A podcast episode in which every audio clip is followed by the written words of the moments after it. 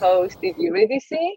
I am a writer and an artist and a scholar on issues of female sexuality for my whole career, which basically started with my birth because I was born on the island of Lesbos. So being a born lesbian kind of like marked me with a sexual preference before I had one.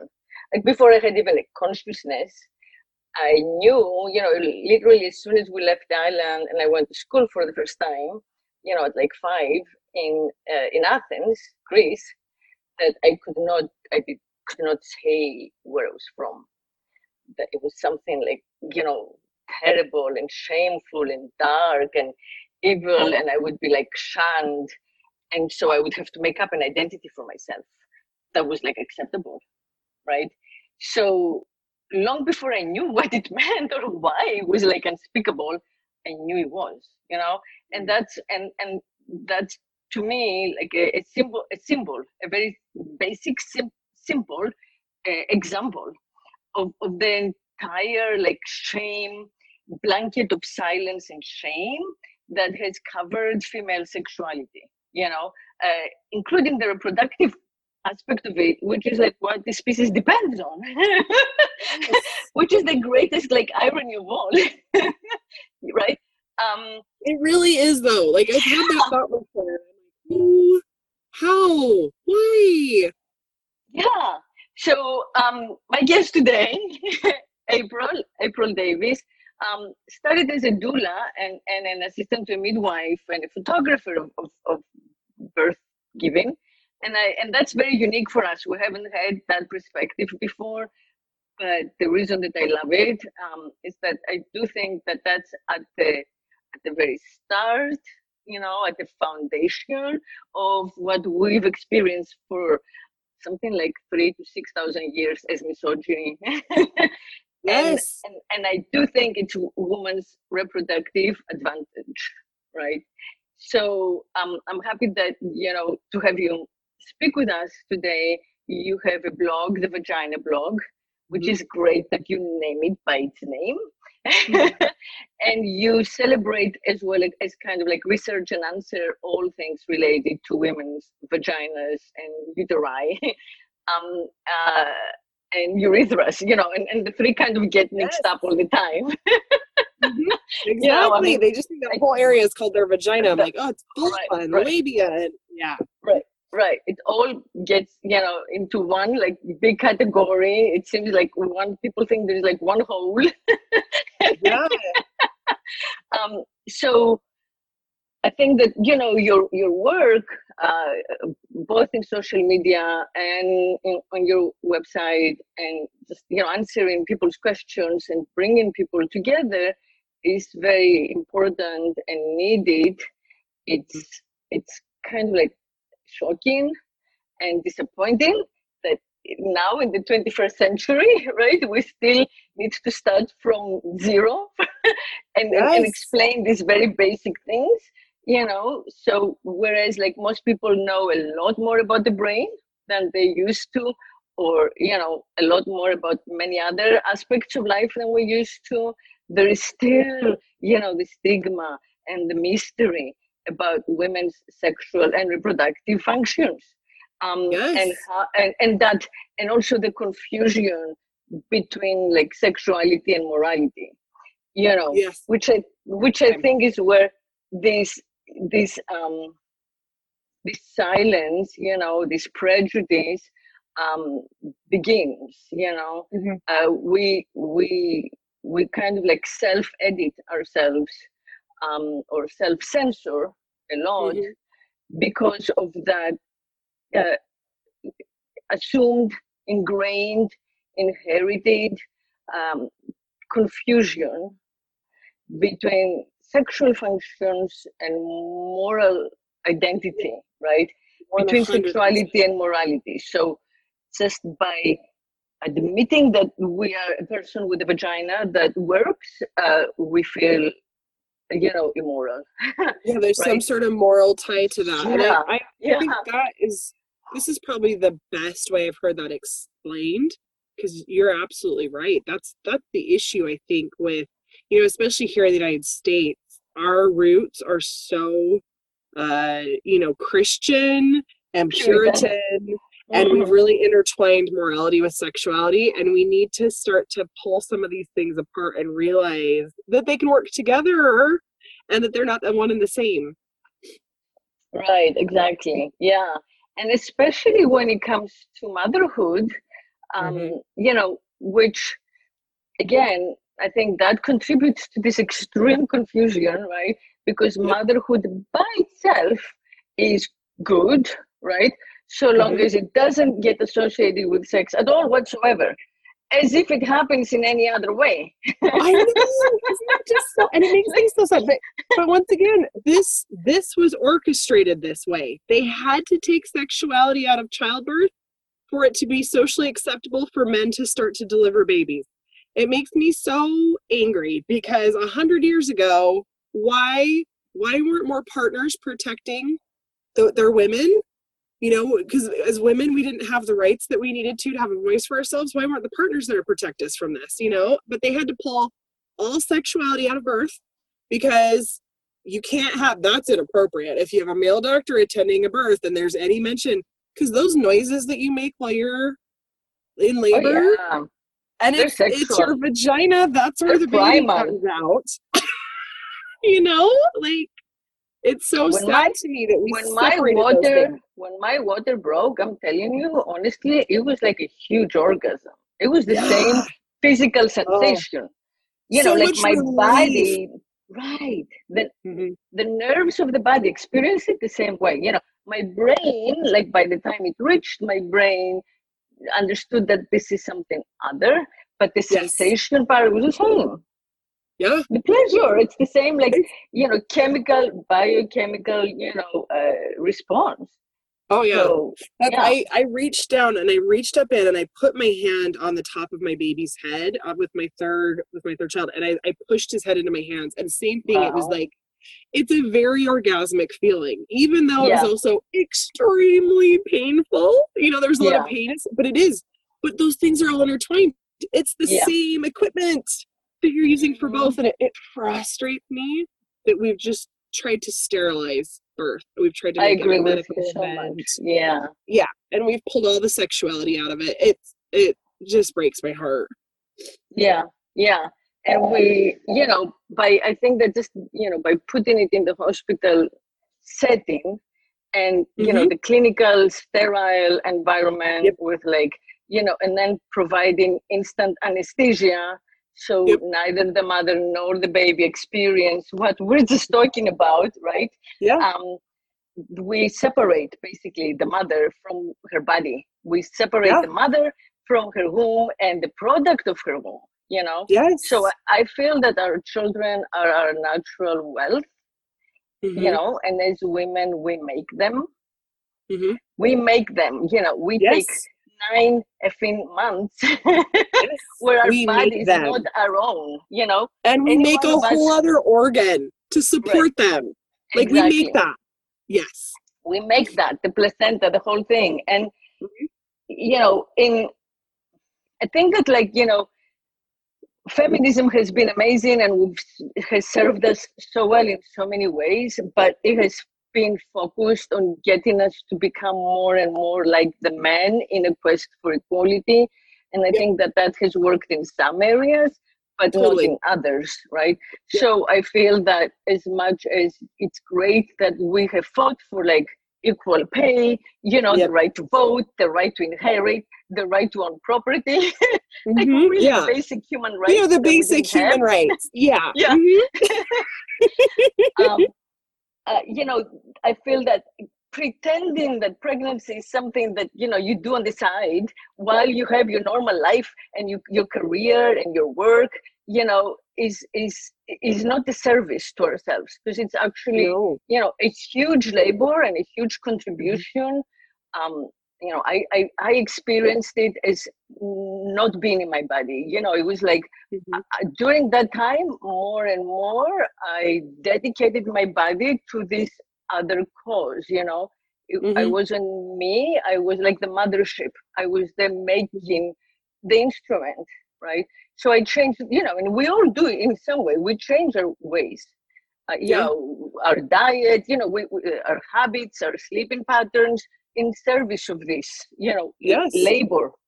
Um, so, you know, I, I, I think that the fact that not only we do it for free, Mhm. that we don't get paid for it, um, but also that you know we we kind of like are taken for granted, you know, Mhm. and maybe sometimes even disrespected, you know, like oh, you know, she's with child, you know, like, oh, you know, like you, I don't know, you're gaining weight, where you know you're you are Mhm. not like a, a sexy and hot. or- Mhm. so we're It's so sad, and it's- validation. we're losing respect. We're losing like uh, whatever little power we have. It's in, and it's, it's all crazy. It's insane. It's crazy. know? We're perpetuating the species. It's Exactly. kind of a big deal, you know. And it's and I, I do. I think our attitudes, especially in the United States, once again, are so messed up. There's there isn't support for mothers.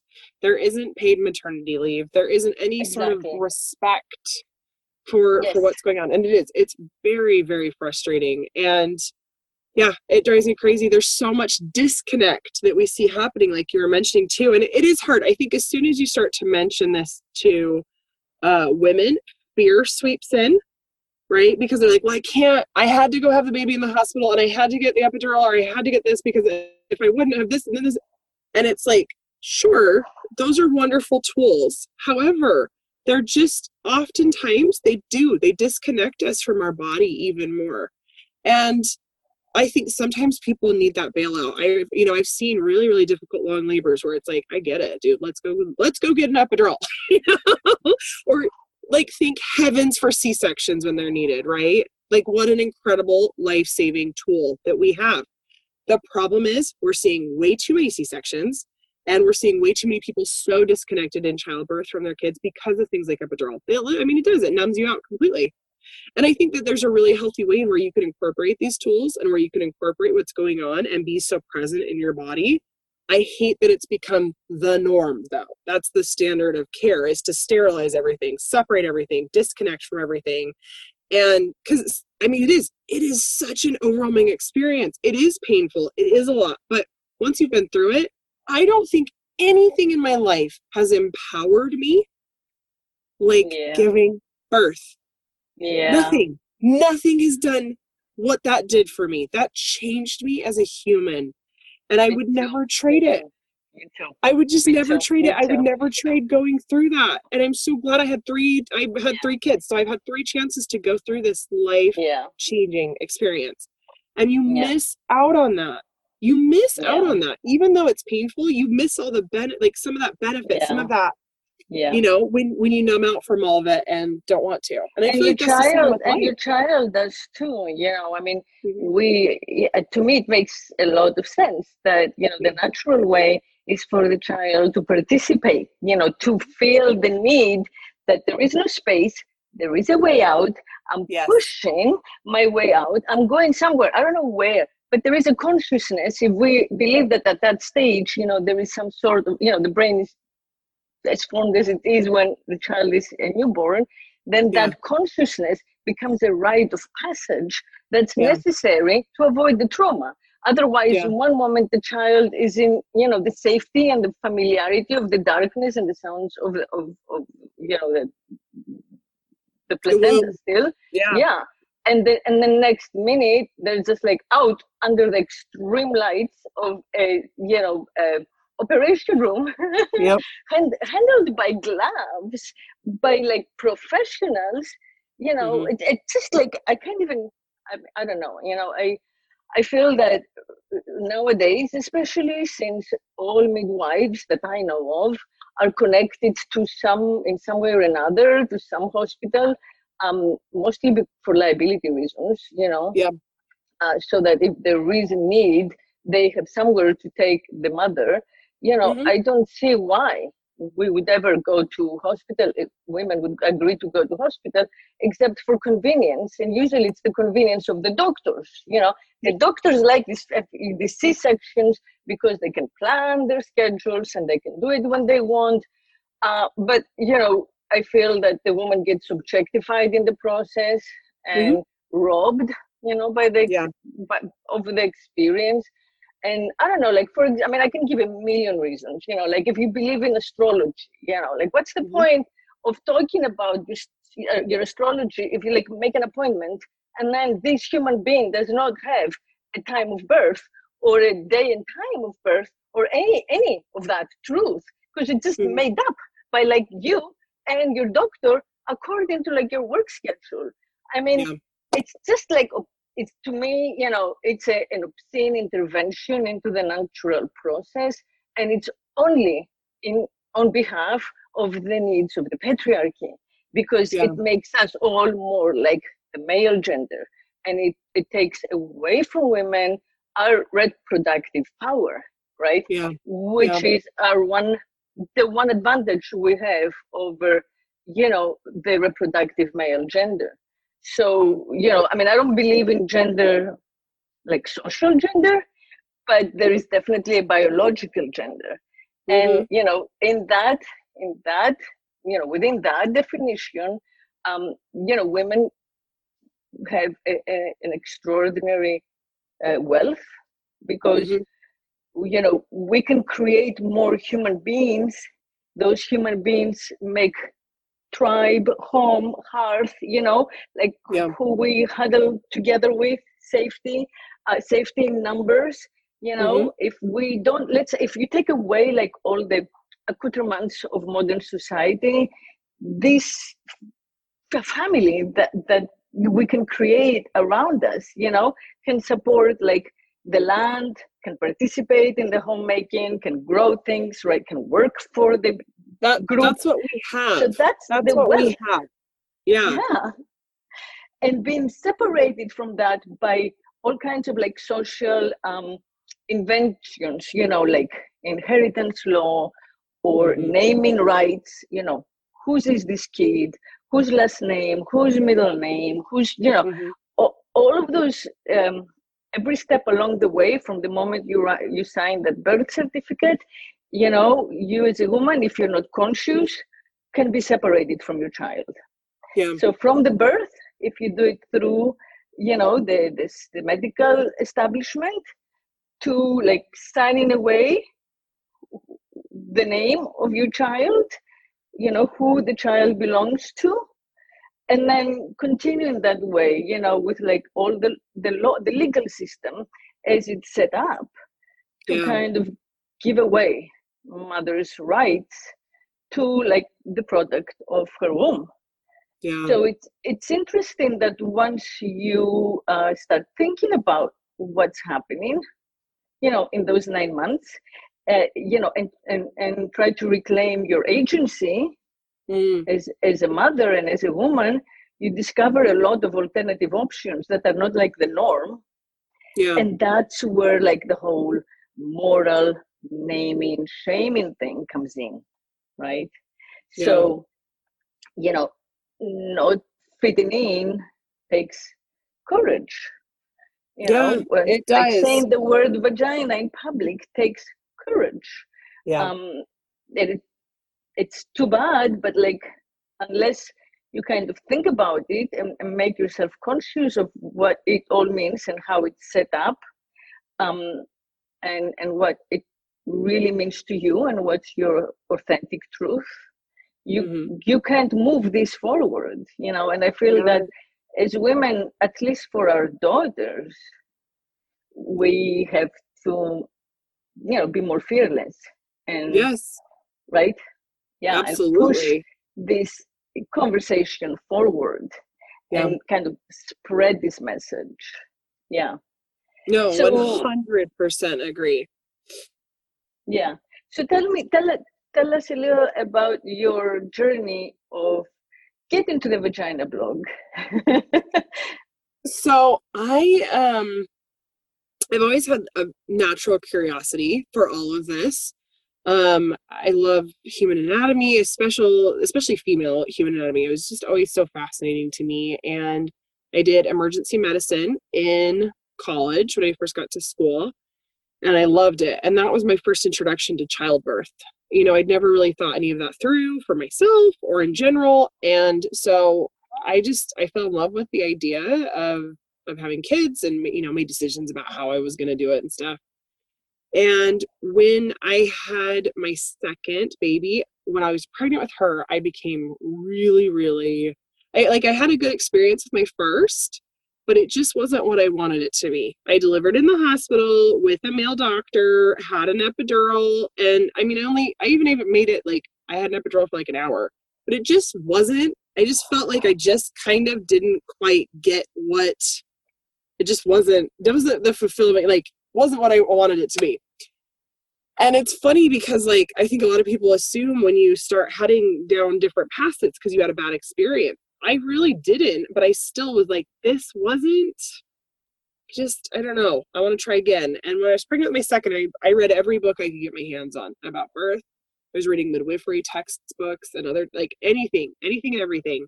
And I had this really incredible, I had a midwife, and it actually was even in the hospital with a midwife, and it still was like such, so life changing and so empowering. And I was like, I think birth is where I belong. I think this is what I'm supposed to do. And so when my daughter was a year old, my second daughter, I started um, looking to, into becoming a doula, and I got hired by a nurse midwife as her assistant doing home deliveries, and then she also had a birth center. And I just I loved it. I then took on my own clients, my my own doula clients. I was doing a lot of work as a birth photographer, and it was just really interesting to observe the difference between home births and hospital births with a doula and hospital births just there as a photographer. Um, when I was there as a doula, there was this like sense of like there was this protection that I kind of was offering. Uh, you know, they were explaining everything they were doing. They were asking questions. There was conversations and consent happening. And when I was there as a birth photographer, I was a fly on the wall, just observing what was happening. And it was a very different scene than even when I was there as a doula. And and that that breaks you after a while. It gets really, really exhausting. Um, when I got pregnant with my third, I was like, okay, I'm retired. I'm tired. Like it's been, you know, five years of being on call. So I had him and I was like, what do I even do with all this information? The nurse midwife I had been working for was also an NP at our Planned Parenthood. So I'd seen lots of gynecological care. I'd been studying my cycles and all the different alternative period products. And I mean, it's so funny to me now too. My uh, my 19 year old self stumbled into menstrual discs and like wanted to try those and started using those like from 19. And so I just had all this information, you know, and I was like, what do I do with all this? Where do we even go with this? So, Vagina Blog, here I am. That's great. Yeah. Tell us something about the menstrual discs while we're at it and the cups. The oh, guys, I just. I and the free bleeding, which. Yes. I cannot recommend alternative period products enough. Tampons are yeah. so bad for you. Pads are not so toxic for us yes. and for the environment both. So yes, tampons are bad news all around for everybody. And it's hard because everyone's like, well, what if I do organic? Or tampons are bad for you because of how they work. They yes. micro tear yes. the inside of your vagina. Yes. It's just breeding down for infection and other issues, cramping. I, I love I get messages at least weekly of people saying, I don't have cramps anymore. I switched to period panties and I don't have cramps anymore. I switched to a disc. I don't have cramps anymore. How did that happen? Your tampons are ripping up your vagina. That's why. Like you know? Yeah.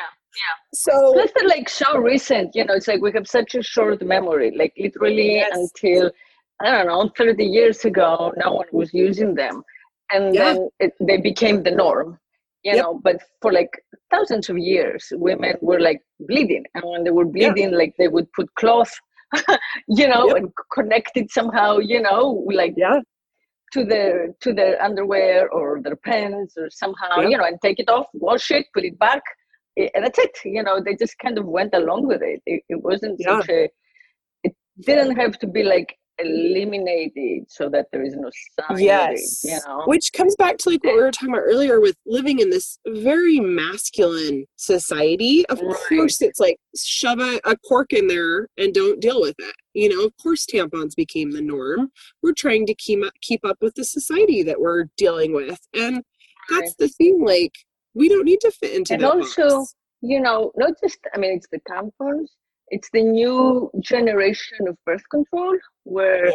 most women don't have periods or they hardly bleed when it's supposed to be their cycle when they're in, on birth control or iud both um, and then you know it's like of course all the eating disorders because we're supposed to somehow have like voluptuous only breasts and butts but like everything else emaciated which yep. is it's like so complicated to do that either yep. you go under the knife again in the in the operating room um, or you starve yourself which stops your period and then you don't know what your cycle is and where you're at and one way or another we're constantly like fighting our mm-hmm. uh, you know our nature um, and what's the and also you know of course like you know so many women like delay becoming mothers mm-hmm. in order to have a career you know for so long and then yep. you know you get like 20 30 40 years you know whatever of, of oh, having yeah. menstrual experiences and not knowing why you're having them which is so you can have a baby No, I mean that's what's crazy. When they invented yeah. birth control, it was you were supposed to take it for like maybe one or two years before you got married at 20 and then had 19 babies. Like it was not ever meant to be something that you were on for 25 years. They never designed it to be that way. And they're now realizing that doing that is extremely harmful. You know, it's it's very frustrating to me because when you are on any of the hormonal forms of birth control, that bleeding that you experience, that's not a period. You're not ovulating. That's how the birth control works. So it's suppressing ovulation. You're in menopause. And they didn't really think through like, if we put a 13 year old girl into menopause for 20 years, she might not be able to have kids when she decides to 20 years later. Like, it's very frustrating to me that that wasn't like there was no follow through. There was no thinking it through. And still now, if you have any sort of female problem, the first thing they do is, oh, let's not deal with that. Let's put you on birth control. Yeah. That's oh, still no, including including acne. Yeah. You know, oh, you, how many you young teenage women yeah, we'll just put you on birth control. Mm, acne, birth yeah, control. Acne, this, birth control. birth control. I know. I know. And and I think that part of it is also that social devalue, devalidation, you know, of for motherhood that we were talking about earlier, you know, which um, once again, you know, if you can afford the surrogate, then you're willing to let go and have an invasive procedure in an operating room to have your eggs extracted and mm-hmm. placed into a person who's not you. Yeah. Um, and, and rob yourself of, of the nine months of pregnancy, which are so beneficial health wise yeah. for, for diseases, to, oh, to yeah. avoid diseases for immu- immunity reasons for the rest of your life, um, yeah. and pay someone of the, I, I, I can't say this, but you know, of, of like, of a, of a, of a disadvantaged nature, you know, pay mm-hmm. someone mm-hmm. who doesn't have advantages, whether financial, educational, or social, at the same level that you do. Yeah. To right, it, with the implication that that's a poor person's job. I know. It, it, it's just so self-harming and self-hating, you know, as a, for a woman, because it yeah. kind of goes against her whole womanly nature. Um, but what's and, sad is and, that we're not realizing this until we're like people are not cluing into that until they are in their late 30s, until they're in their late right. 40s. No late. one's educating us. Yeah. No one's sitting our 22 year old selves down and going, hey, guess what? Birth control has long term health effects. So I know yes. your doctor, who you're supposed to trust, keeps telling you to just be a good girl and take the birth control. But the reality is, it's not good for you. No one's sitting us down and telling us this at 18 and 20. And because of that, here we are. Here we are, because, and I feel it breaks because we're heart. confused. Because we're confused about feminism and yes. liberalism, and I think yes. that's you know that's where we're all stuck. You know, yep. I mean, I'm a feminist. I'm a hundred percent. You know, yep. but but I don't feel that that means that I have to like swallow the whole thing as if it's yep. dogma. You know, mm-hmm. any dogma has to be questioned take what works and you know reject what doesn't and for sure this kind of disrespect for motherhood doesn't work you know so that you can make a few more dollars and have yeah. like a higher income like yeah. selling bullshit that doesn't yep. in any way profit society most of the time i mean very few of us actually like devote ourselves to careers that better the human race you know most mm-hmm. just better like somebody's pockets.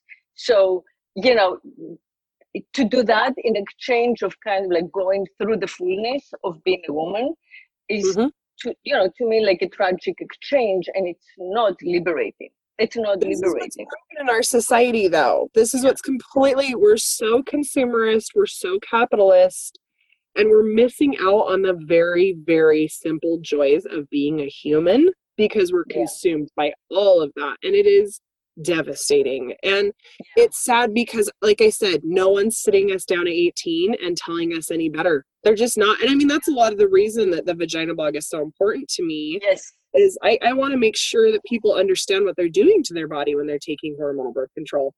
With that being said, though, I also will go fight to make sure that it's available. And that's feminism. Feminism is educating everyone and saying, hey, this stuff's super bad for you.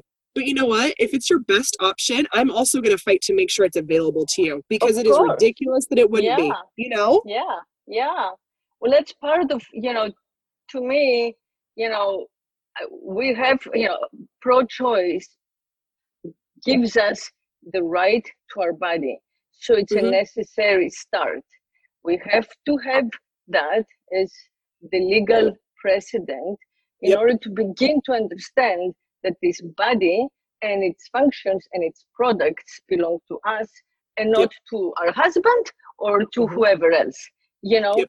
um and th- there is a telling moment of what happens when the child comes out of the body where the child belongs and is one Mhm. with right for those nine months and i think that's like where we need to work where we need Yeah. to focus right now you know as women and kind of like claim that and access that um and and recognize how much it benefits us you know like as a reproductive gender it doesn't um it's not to you know to our advantage to wait like 30 years uh, and have a career um so that we will get like the respect of our peers and Yeah. then once again pay a male doctor to like Mhm. give us in vitro shots and you know spend so much money and and get you know hormones that are detrimental to our health and go through all, you know all of that invasive um, effort to try to conceive late Mhm.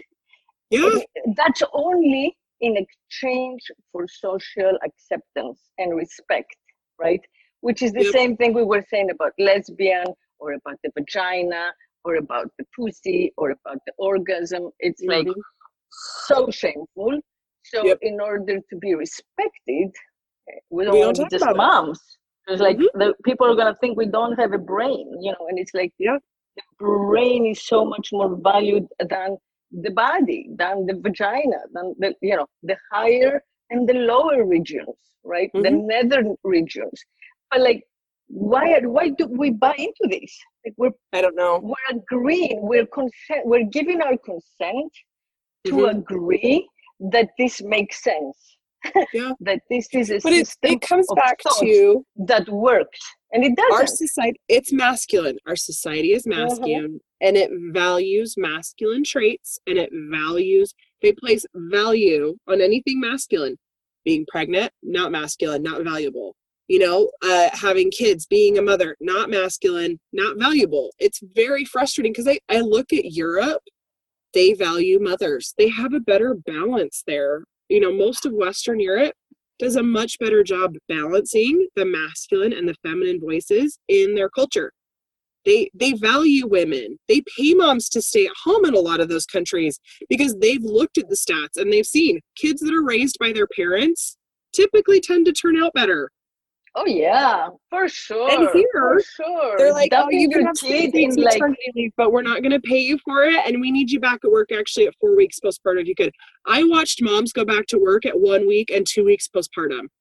I it devastated me, and I still like the fact that that's a normal thing in our country and that we allow that to happen in the United States of America is so disgusting and speaks volumes about how much we care about women in this country. I agree with you. Yes, yes, I agree, hundred percent. You know, and and I I don't care. Like I have not cared. To me, it's so self-evident. It has been so self-evident. You know, um, I made each one of these choices without even a second thought. You know, I Yeah. gave up my career because I want, you know, I did because the alternative made no sense to me. So Yeah. it wasn't even about what will people think, or it, it, it, it, was just kind of like a biological compulsion, you know, the same way that I had a biological need to be a mother. Mhm. And and I gave birth in its a cuisine, you know, in the rain, uh, with a midwife, and that was it. You know, left with my kid four hours later, and my dog, and went back home with my placenta. know, Yep. And then and that was it you know and that day i got dressed and went to the health food store buy like Mhm. stuff to, to drink and eat you know um and i was also asked to to do the c-section and i was like two weeks late and oh you know uh, Mm. the my obstetrician had me actually sign like a release form and send me an email you know Yep. threatening me like fear mongering but Yes. it was to me it wasn't even it wasn't even an issue you know like a, if you allow yourself to listen to your instinct Yes. you know to that kind of part of yourself that's that's the mother you know Yep. then it all will be clear you know Midwifery with, like- teaches us to trust women. so much yeah. Midwives tell you to trust your body. You would have known. I have known many, Yeah. many mothers who have gone, something's wrong, and headed into the doctor. I had a good friend who was planning out like a gorgeous home birth and was like, I quit, I can't tell you why, but for some reason I don't feel like I'm supposed to have a VBAC at home because she'd had a C-section already. She's like, I think I'm supposed to do another C-section. I don't, I don't know. She's like, I just feel like that's what I'm supposed to do. And she went through with it and it ended up being this really beautiful and empowering experience because she was following her her body telling her her something, body. yeah. And that, that's what so that's the thing it's not that c-sections are bad or hospitals are bad or any of that all of those things have their place it's that we should be teaching women to trust themselves just like you Yeah. did yeah i'm a little more radical than you but yeah i mean i i yeah i think yeah just don't go to the hospital if you can avoid it. That's what, that's what I say. So Yeah. I'm, I'm pretty clear. I don't, you know, it's the same way that yeah, yeah, you know, our, we I breastfed for two years. Our breasts droop, and I mean, sure, like in theory, in the world, I would love to get those silicone bags or what you know, saline bags and, and make them look nicer. But in practice, the idea that I'm gonna right. Eh, but Yeah. in practice, so in in theory, because our mind, you know, is part of the social like system, the Mhm. social grind, of course. But when you kind of ask your gut, you know, your Yes. soul, your yes some you know then I'm, and i'm thinking with that old practical way of thinking i am going to pay someone to put me under and put me at mm-hmm. risk and and give me scars and i Yep. will have to heal from Yep. the from being cut up and put back together again all of Yeah. that out of vanity yes. And, and i just cannot get you know i have the like same problem. i want the perfect breast yeah. Yes. But the whole rest of my body is like but if i had any autoimmunes pop up i would immediately be like oh it's the boob it's the boobs. It's got to be the boobs. I have the same thing where i'm like i can't in good conscience like my body is telling me i'm sorry buddy. Like that's not right. I feel Yeah, exactly the same way. I love the idea. I have friends that have them they're gorgeous. Plus, you know, honestly, me too. I have them. They're gorgeous. But Yeah. I'm also a little superstitious, and maybe that's like Mhm. again like that. But I'm thinking, you know, if like if I go and, and undergo all all of that out of vanity, maybe like God or spirit or whatever is going to say, "Oh, you want pain and suffering? I'll give you some." I have the same superstition. I love that we're on the same page about boob implants. This is really great. But I, I, I have the exact same issues with a lot of it. Like, and I do. I feel like it is of value to our creator that we cherish our bodies and that we respect Yes. our bodies and we respect the bodies that we're making. That's Yeah. a very sacred responsibility that we've been given. yes. And I hope that people take it that seriously, you know, Yes. because I I try to, you know. Yeah. And that's what we're talking about when we talk about body positivity, that we should be mm-hmm. free to have different bodies of different Yes. sizes and Mhm. different shapes, right? And we don't have to all be identical and homogenized and the same Mhm. color and the same bone structure and the same boob structure. I mean, Mhm. and and and why why are we going along with this way of thinking that if you look fake, you're wealthy and like you are socially stronger, like you're in a, in a better social place because you look like you've gone under and someone has given you like Nordic alien. Uh, whatever they, you know, cheekbones and a bony weird. chin. And Yeah. why would we all want to look alike? Don't know. You know, I mean, I don't. It's weird. totally different. And, you Yeah. know, and and and that it has gotten down to the vaginas, you know, better than me. I mean, I had one doctor who uh, on the show, you know, who is a reconstru- who does reconstruction mm, surgery of the vulva, and you Mm. know, of course, I was like horrified. Yeah.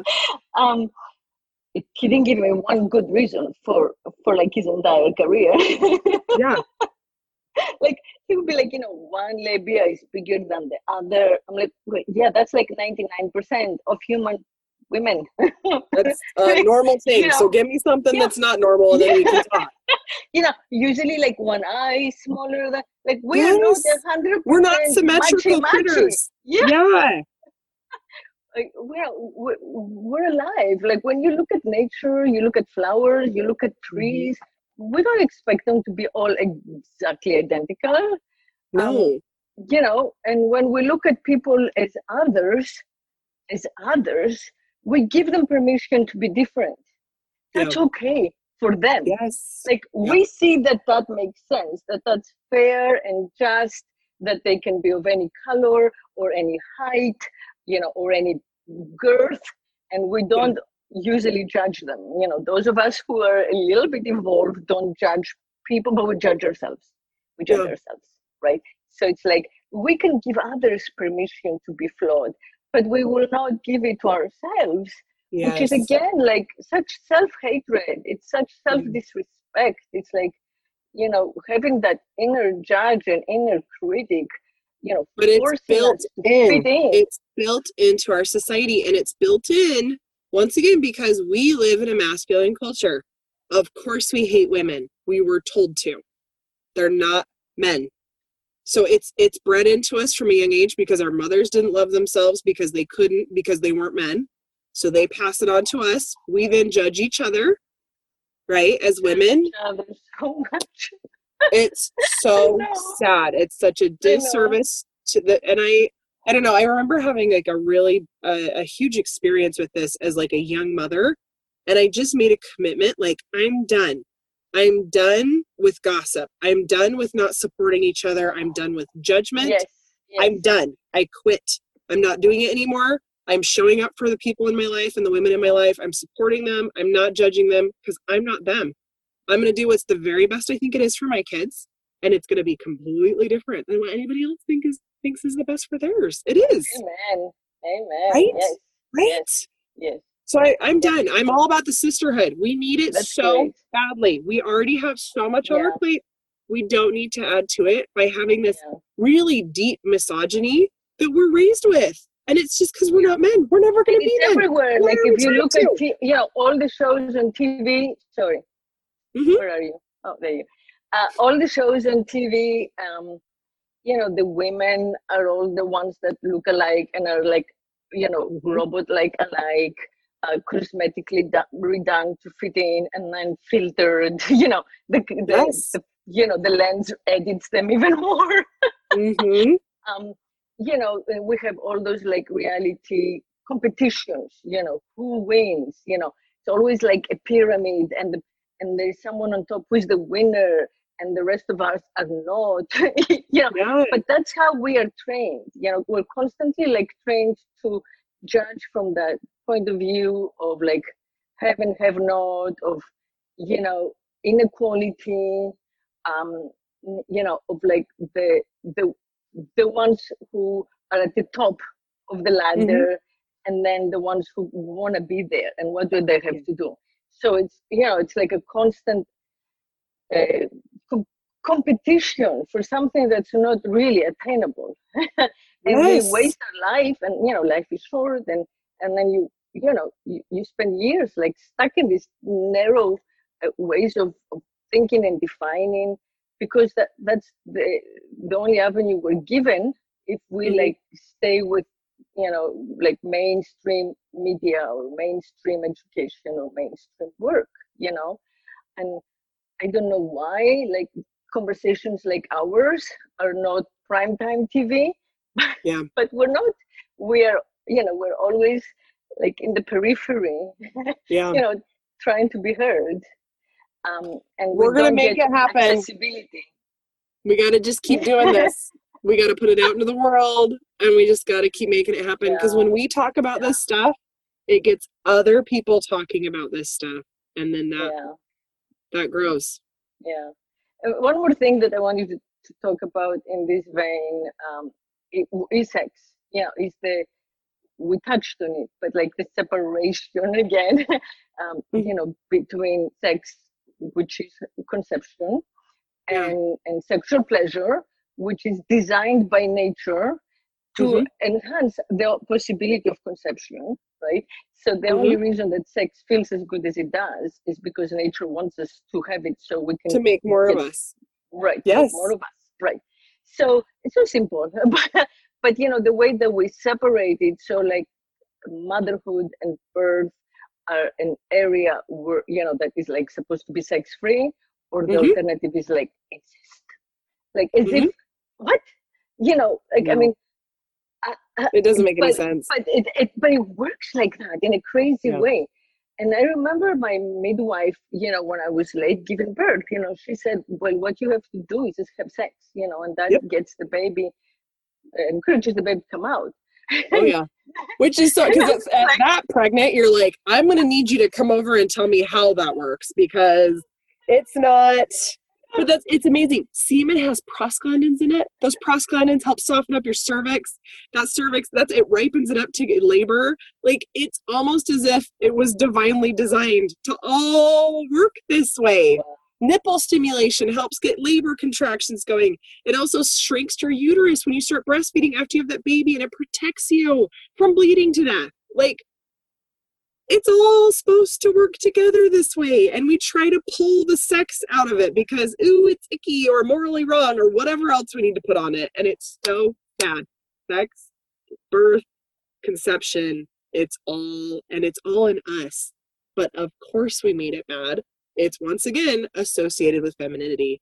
And I, I, it makes me sad because one of the examples that I use as I talk about the menstrual cycle is if you go outside in the middle of the day and you look up at the sky, there's a big round yellow ball, rises in the east, sets in the west, exactly the same, 24 hour cycle every day.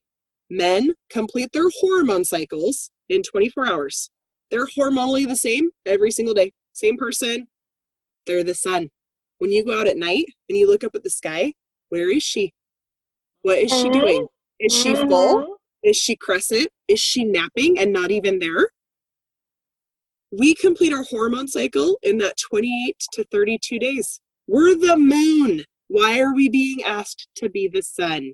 Why we get our periods at night. it's beautiful We get very sensual at night. Most females, that's when they see those those hormones kick in. That's when we become our sexual selves, right? It's no coincidence that all of these things happen in the night. we get creative at night we get creative at night. 'Cause Mhm. we're we get rebellious at night Yes. we get rebellious. We get wild. It is. I was just reading and it was so funny. My husband was noticing this because he's like, boys at a sleepover play Nintendo until they can't see straight and then they go to sleep. Girls, they're breaking out the Ouija boards. They're doing prank calls. yeah oh yeah oh yeah They're I was like, oh yeah, girls are dangerous at night. magic yeah. But that's Burn because that's our time. That's our mom. We're the moon. And we're being asked all day long to be the sun. And we are not the sun. And I'm done playing the game. I'm not the Yeah. sun. I'm the moon. I'm gonna be the moon. And I'm gonna be my best Yes. moon. Yes, yes, yes. And also, one more thing. Yeah. Postpartum sex and postpartum depression. How about that? How about that? Yeah. Like Yeah. the culture is non-stop saying, "Oh, you know, yeah, we have to respect mothers who like hate their children and don't want to touch them, and they get this res- depressed because that's so normal." But they never say we have to respect mothers because like they're really aroused and horny and want they need sex, you know, because they're breastfeeding and they need to get laid and they uh, they want to be feeling sexy again. Mm-hmm. No, that no one says that. You know, Yep. so in fact, what's happening is that the poor woman is confused because now, like, is she supposed to be acting like a dude again, or, or immediately, Yeah. or is Yeah. she supposed to, like, she doesn't know how to be a woman in an empowering way, and Yep. that's And doesn't have the depression. support to help her either. depressing. Because like Yes. you don't want to be a convalescent invalid Mhm. with an un- unfamiliar body, and Yep. especially if you're not breastfeeding, right? Oh, yeah. Or or Yeah. just pumping and passing the milk along in the you know, bottle and going back to work. And yeah, it, it can be so alienating and confusing that it Yep. presents as depression. But, We don't but have I feel it's because of that distance yes the distance from the natural way of Mhm. things you know and so postpartum sex uh, is a is a topic that no one talks about Yeah. and i think you do right Yes, and we need to more. But that that's the thing. We don't have our village. We don't have our moms and our sisters and our aunts and our grandmas showing up at our house and cooking meals and taking care of us so that we're feeling like we can actually have the opportunity to heal. yeah yeah And and so we don't we miss this village. So then we don't get the healing Yeah. done very well. We're back up on our feet. Well, that causes you to bleed longer. Nothing is sexy about bleeding longer than you need to, right? So you like get a prolapse then yeah, you end up with prolapse. You end up with all these other pelvic issues because you're up taking care of Mhm. everything and you really should be down. American women do not like to lay down and stay down. We are incapable of it Mhm. because we have been told once again, go, go, go, go, go, masculine, masculine Mhm. society, you know? And so we don't rest. We can't rest anyway because we don't have work off to do so. Um, and we don't have the, the support of our village next to us. And so when you take all those things away, of course we invented postpartum depression. They didn't used to have this as an issue because everyone was there to help take care of you. Of course we're seeing that so huge in our country. Of course people are depressed. They're not sleeping. yeah No one is helping. They're cooking, they're cleaning, they're working. It's so much. It is so such much a heavy for the weight. modern woman and so much know, for the mother. Yeah and she knows we know you know that that this is our freedom so like we don't want to give that up you know Yeah. we don't want to go Yep. back you know some women uh let's say marry well as they used to Yeah. say in the old Yeah. world Yeah. and they and they feel empowered by that you know and, and Yeah. they're like cool you know like i can get i get to be educated and interesting and well read and do like my art on the side and get supported you know a they are the extreme minority and Yep. you know b they are actually missing out on the experience of not being dependent Yeah. not being dependent at all Yeah. um which is a wonderful amazing lesson for a woman you know Yeah. so it's so if if uh, you know if we want to kind of like be feminists um and and sacrifice so much to be able to have a career and you know a, a, a personal life and a love life and a partner and a child. And then we should also consider the value of like experiencing that as an independent whole human. Um, and that's where inter intergenerational families come in you know multi-generational you know gatherings allow that that experience because we are relationship creatures you know women even more than men you know we don't want to be like all alone Yep. so if you don't have if your mother is supporting her husband and your aunt is supporting her husband or you know and, everybody's like in their nuclear don't have our family bubbles Yep.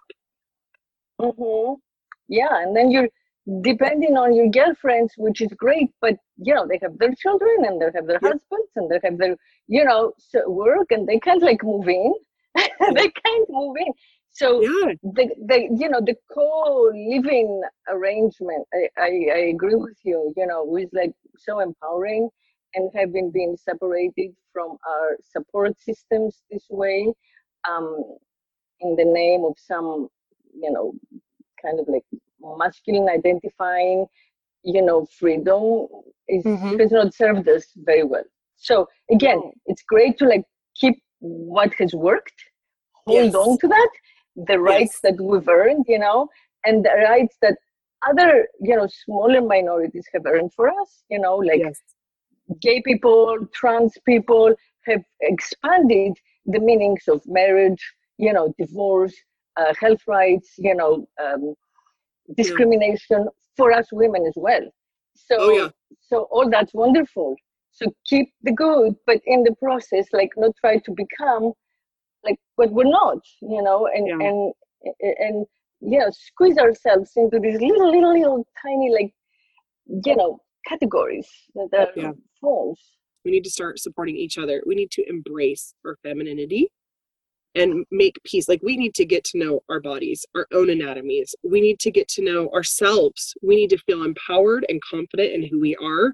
We have got to break that cycle of of this misogyny that we have so deep rooted in our society and stop hating women. We have to. It is time to love and support each other and that starts with loving and supporting yourself. Okay, that's beautiful. That's a beautiful closure. Thank you so much. Everybody, the vagi- vaginablog.com. Mhm. Everything we haven't discussed, but you have questions about, she's probably answering on the web. Yes. Thank you, see me. April. Thank Yeah. you so much for Love having you. me. Love you. You love your work, and I hope Thank we speak again. And Okay. everybody out there, always speak sex.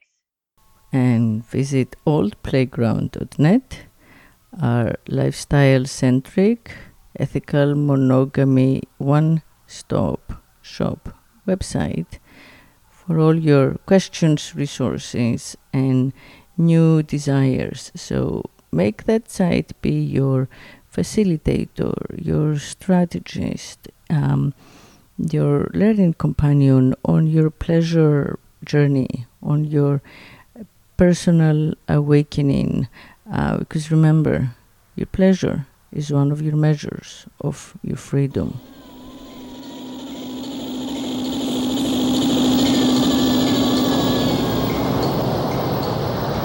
If I could make love incessantly, I would be God.